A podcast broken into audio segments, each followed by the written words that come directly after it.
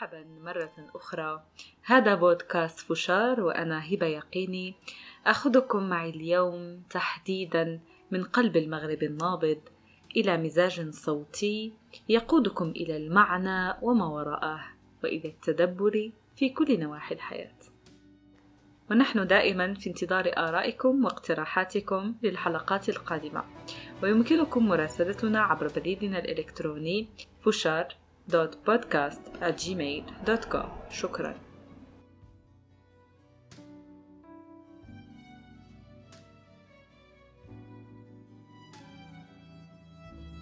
ذهبت الكلمات واختفت العبارات وأصبحت تخشى القلم والكتابة. شلت اليد ولم تعد تستطيع خط جملة واحدة.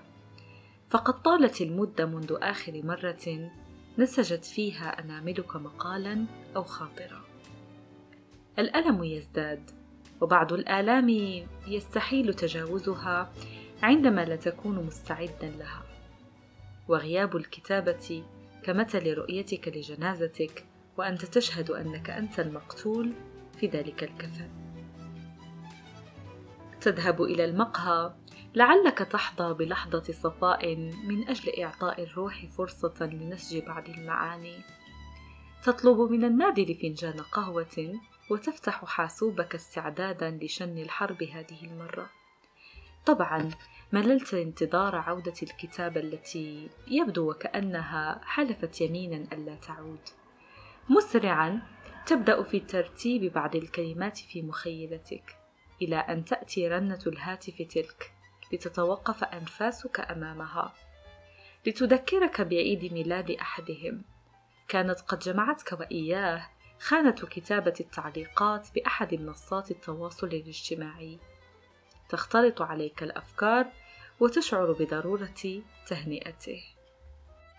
تستمر أصابعك في النقر والانتقال من صفحة لأخرى دون أن تبالي بمرور الوقت ولا بالحاسوب المفتوح أمامك.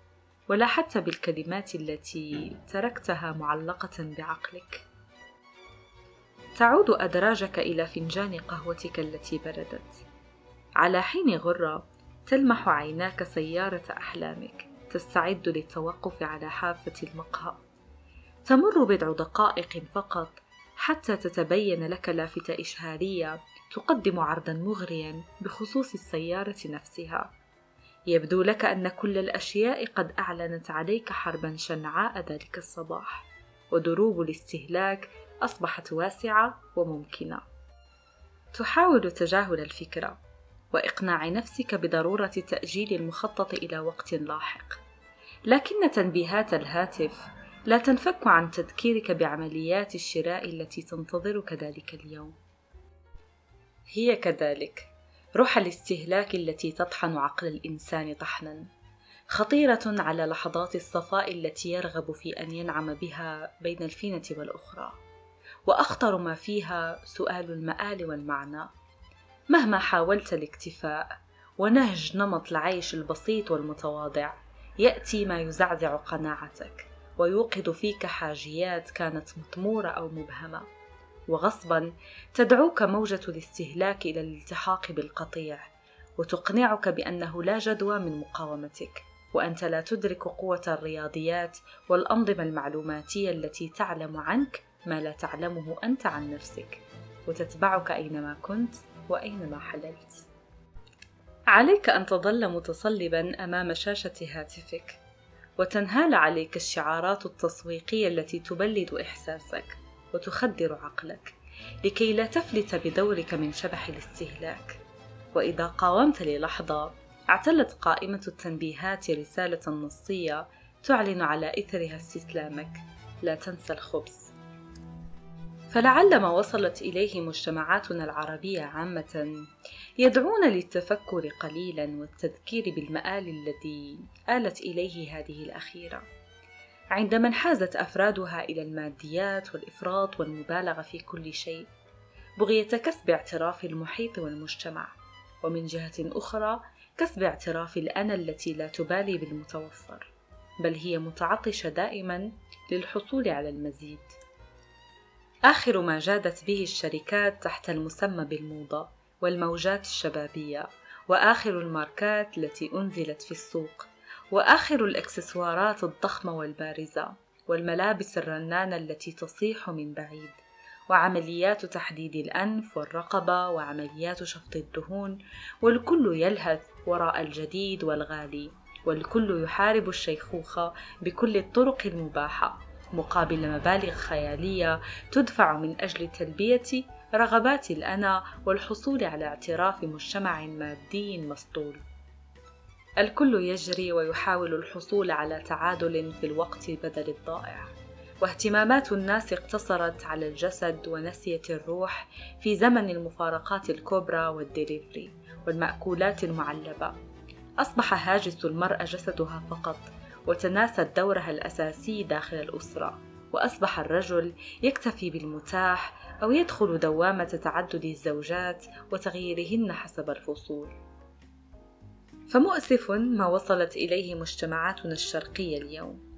عندما ركبت موجة الاستهلاك الغزير والبعيد عن المنطق والعقلانية فاختلطت عليها الأمور نوعا ما. ولا شك أن هذا النمط في العيش كان له تأثير خطير على نواحي الحياة المختلفة. يعني البعض أغمي عليه وسط مياه الاستهلاك الجارفة وتبرمج عقله على أن كل ما يوجد على هذه البسيطة هو متاح للاستهلاك. وهنا أصبح يستهلك الماديات ويستهلك العواطف والعلاقات ويعتقد أن لكل الأشياء مقابل مادي وكفاء أظن أنه عندما تجاهلنا رسالتنا الحقيقية على هذه الأرض وتشبثنا بالماديات المهددة بالزوال في أي لحظة وأظن أن هنا أزمة كورونا هي أكبر دليل على ذلك. دخلنا في دوامة القلق والاكتئاب ولم يعد ما ينعش خاطرنا إلا بعد نشاط استهلاكي بحت وبعد عمليات الشراء التي تمر بشكل اندفاعي. لهذا وربما اليوم حان الوقت لإعادة النظر في هذه الأنماط العبثية التي نسري عليها.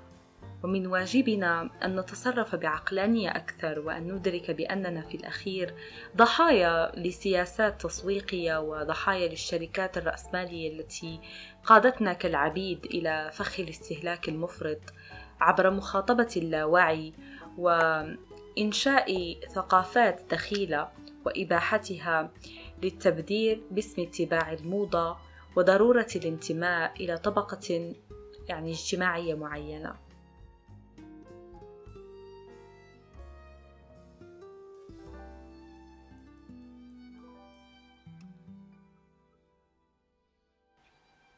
كان معكم بودكاست فشار وكنت أنا هبة يقيني دمتم سالمين. وشكرا لك لأنك أتيت معي من قلب مشاغلك اليومية واغتنمنا معا هذه الفرصة التي أخذتنا إلى مزاج صوتي. نقل شيئا من واقعنا المعاش هذا الواقع الجاف الذي حلف أن يطيح بنا في فخ الاستهلاك والتقليد والتبعية للمجتمعات الغربية بشتى السبل. والطرائق.